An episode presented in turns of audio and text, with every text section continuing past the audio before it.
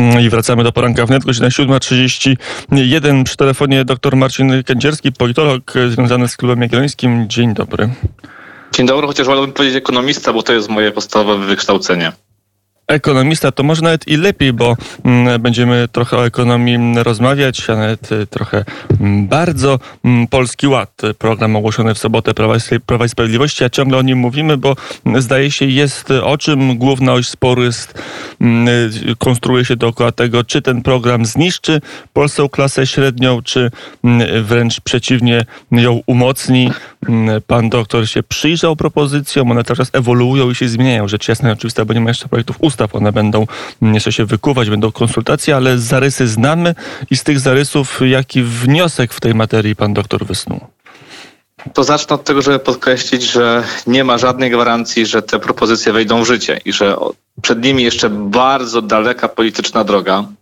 E, więc na razie traktujemy to trochę jako, no, może nie akademicką, ale jednak taką teoretyczną dyskusję, zanim nie zobaczymy konkretnych projektów ustaw. Ale jeżeli oceniać by te założenia, w kontekście klasy średniej trzeba sobie zadać e, fundamentalne pytanie, kim jest dzisiaj klasa średnia, bo e, te definicje, które pojawiają się w ostatnich dniach bardzo tak z dużą mocą w mediach społecznościowych, no znacznie od siebie odbiegają.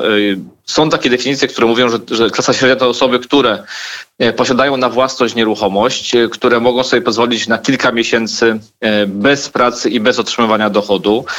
To takie, to takie osoby, które, które stać na nie wiem, dwa razy wyjazd zagraniczny w roku, czyli na ferie zimowe i ferie letnie. Jeszcze pewnie kilka innych przymiotów byśmy znaleźli. Natomiast znajdziemy też takie definicje, ja się odwołuję tutaj do definicji zaproponowanej przez Polski Instytut Ekonomiczny, gdzie klasę średnią y, definiuje się jako osoby, które, y, w których dochód na osobę w gospodarstwie domowym wynosi pomiędzy 1500 a 4500 tysiąca złotych netto. I teraz jeżeli E, osoby, które dzisiaj e, e, uważają, że osoby, które zarabiają 15 tysięcy na przykład złotych netto, to jest w Polsce klasa średnia, to trzeba mieć świadomość, że to jest jakieś 1 do 2% najbogatszych podatników. To znaczy mediana w Polsce wynagrodzeń. E, nie patrzmy na średnią, ponieważ średnia wynagrodzenie nie uwzględnia firm e, pomiędzy 2 a 10, czyli poniżej 10 pracowników, bo oni jakby nie są klasyfikowani przez GUS.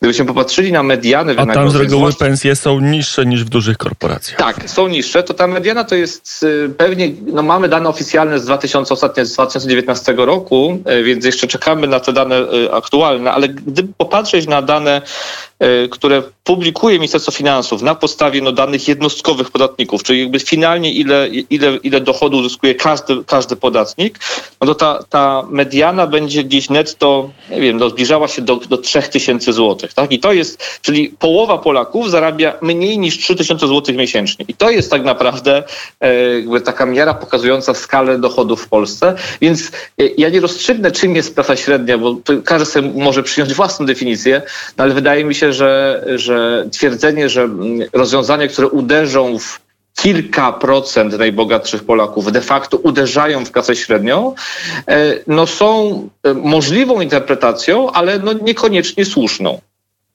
E, kolejny element to się pojawia, kolejna wątpliwość, czyli ciemiężenie biznesu. Te zmiany, rzeczywiście naliczanie składki zdrowotnej, niemożliwość odliczania jej od dochodu, to jest istotne zwiększenie kosztów działalności jednoosobowych podmiotów gospodarczych.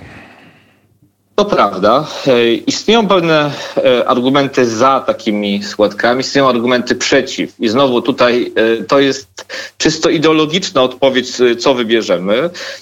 Z mojej perspektywy jest to pewien przywilej.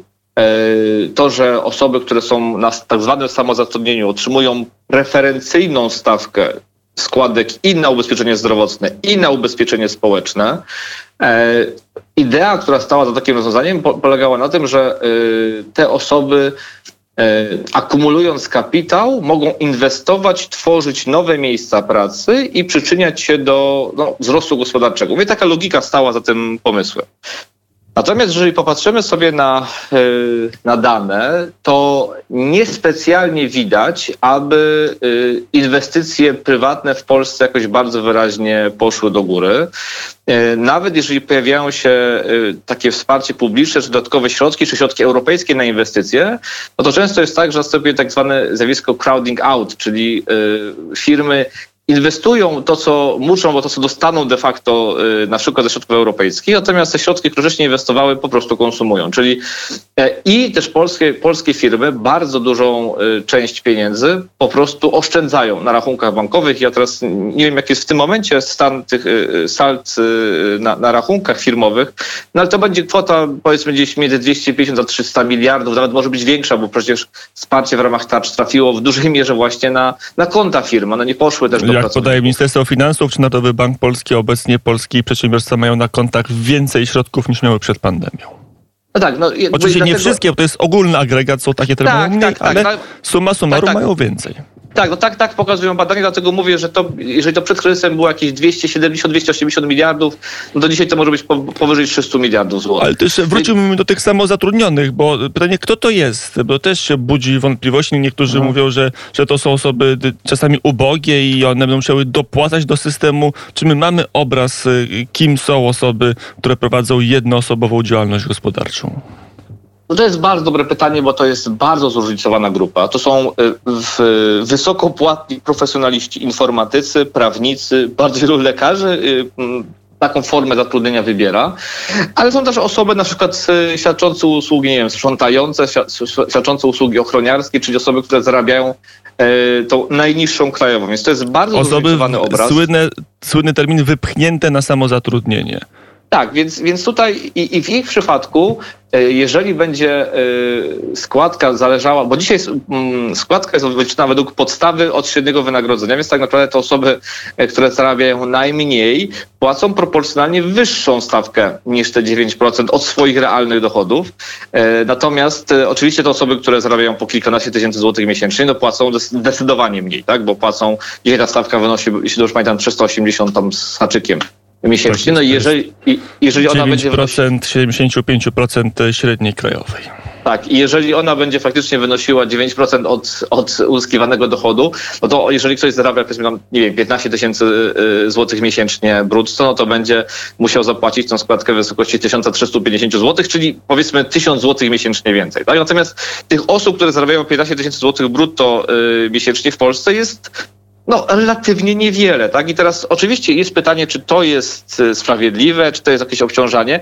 Ja powiedziałbym, że nie, po prostu jest to pewien przywilej, który te osoby e, utrzymują i teraz państwo decyduje się, żeby ten przywilej e, im zabrać i wprowadzić jakąś równość traktowania, bo to też pamiętajmy, to nie jest tak, że oni zapłacą relatywnie więcej niż ubodzy, zapłacą tyle samo, tak? Czyli de facto będziemy mieli liniowość tego, tej, tej składki na ubezpieczenie zdrowotne.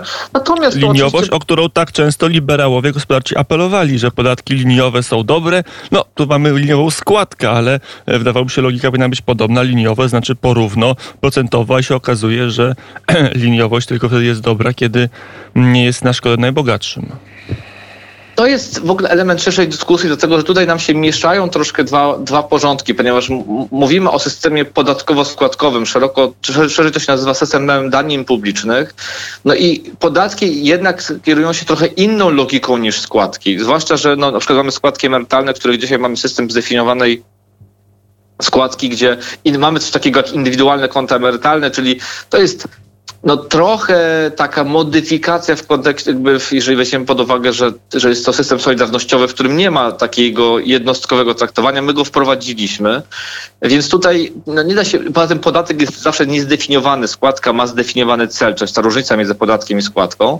I oczywiście pojawiają się propozycje, no była przecież propozycja y, w, na początku rządów dobrej zmiany, którą się przygotowywał były główny ekonomista Ministerstwa Finansów, a dziś jeden z głównych krytyków rządu, czyli dr Sławomir Dudek, e, tak zwana propozycja podatku jednolitego, czyli e, no, wprowadzenia jednolitego dochodu od wszystkich, wszystkich, wszystkich wynagrodzeń, od wszystkich w ogóle dochodów, jednolitego podatku.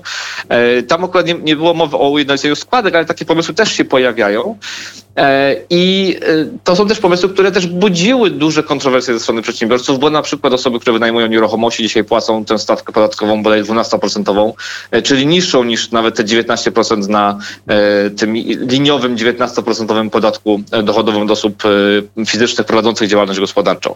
Więc tutaj jest bardzo wiele niuansów, natomiast no, jednak bym przestrzegał przed takim dramatycznym tonem, że to jest jakiś rozbój biały dzień czy jakaś kradzież, no właśnie dlatego, że to jest pewna umowa społeczna i jeżeli zgadzamy się, że trzeba te środki na, e, e, na służbę zdrowia podnieść i taka potrzeba jest i dostrzegamy taką społeczną potrzebę, no to wszyscy powinni się do, tego w miarę równo, równo dołożyć. No i nie widzę za, powodów, dla których przedsiębiorcy czy, czy osoby, nie wiem, adwokaci, prawnicy, lekarze, którzy zarabiają kilkanaście, kilkadziesiąt tysięcy złotych, nie mieli zapłacić tysiąc, tysiąc pięćset złotych więcej. Tym bardziej, że i znowu, to jest subiektywne odczucie, ale te tysiąc złotych więcej dla osoby, która zarabia e, nie wiem, 10-11 tysięcy złotych miesięcznie, no to oczywiście jest bolesne, e, ale no to, no to, to, to, to nie... Nie wprowadzi kogoś w ruinę i nie każe mu się tak, wyprowadzić pod most. Podejrzewam, to jest tak samo jak, to tak samo jak z tym e, hasłami o tym, że teraz ludzie będą się wyprowadzali do Czech, przenosili firmę. Ja tylko chcę powiedzieć, że klin podatkowy w Czechach jest wyższy niż w Polsce. On tam, w Polsce on wynosi obecnie między 35 a 40% dla tych najbogatszych i on jest niższy zdecydowanie niż w państwach Europy Zachodniej, e, ale jest także niższy niż w takich państwach jak Czechy czy Węgry, więc te, te, te powiedzenie, że to no, firmy będą przynosić biznesy do, do Czech, no, ja właściwie dla mnie trochę jako taka no, jedna, jednak propaganda. To jeszcze ostatnie pytanie, proszę o odpowiedź. Czy to jest przywracanie normalności europejskiej, czy wprowadzanie, mówiąc konkretnie, normalności europejskiej do polskiego systemu podatkowo-składkowego, czy, czy jednak nie? To znowu jest kwestia kontrowersyjna. Ja uważam, że y, system progresywny jest systemem optymalnym. No i wolałbym, żeby rząd wprowadził taką y, zwykłą progresję podatkową, nie taką progresję trochę tylnymi drzwiami przez składkę zdrowotną. Ja rozumiem powody, dla których y, eksperci Ministerstwa Finansów zdecydowali się na takie rozwiązanie, bo politycznie dzisiaj prawdopodobnie nie ma w ogóle opcji na to, żeby y, wprowadzić normalną progresję, taką wyższą progresję, w którą będzie wpadało więcej niż ale procent podatników, bo ta progresja w Polsce jest w dużej mierze fikcyjna, bo zdecydowana większość płaci tę niższą stawkę e, podatkową. Natomiast e, to jest tak, że to będzie generowało, to generuje pewne oczywiście kontrowersje, pewne problemy na przykład dla samorządów i też no, no, pojawia się na przykład konieczność jakichś takich dodatkowych ulg dla tam części podatników między 7 a 10 tysięcy złotych brutto, żeby oni nie stracili kosztem tych nieco bogatszych, bo tak niestety ten system będzie skonstruowany. No i on będzie dość mocno skomplikowany. Ja nie wiem, jak, jak to się uda zapisać w ustawie, no ale to będzie budziło wątpliwości, ale mówię, to nie jest optymalne, podejście. Wolałbym zwykłą progresję, ale też rozumiem, dlaczego ta zwykła progresja nie następuje. Tu też Mata rządząca jest trochę zakładniczką swoich deklaracji, że nie podniesie podatków do końca kadencji, no bo dzisiaj zawsze może powiedzieć, że de facto nie podniosła podatków, tylko zmieniła sposób ich rozliczania.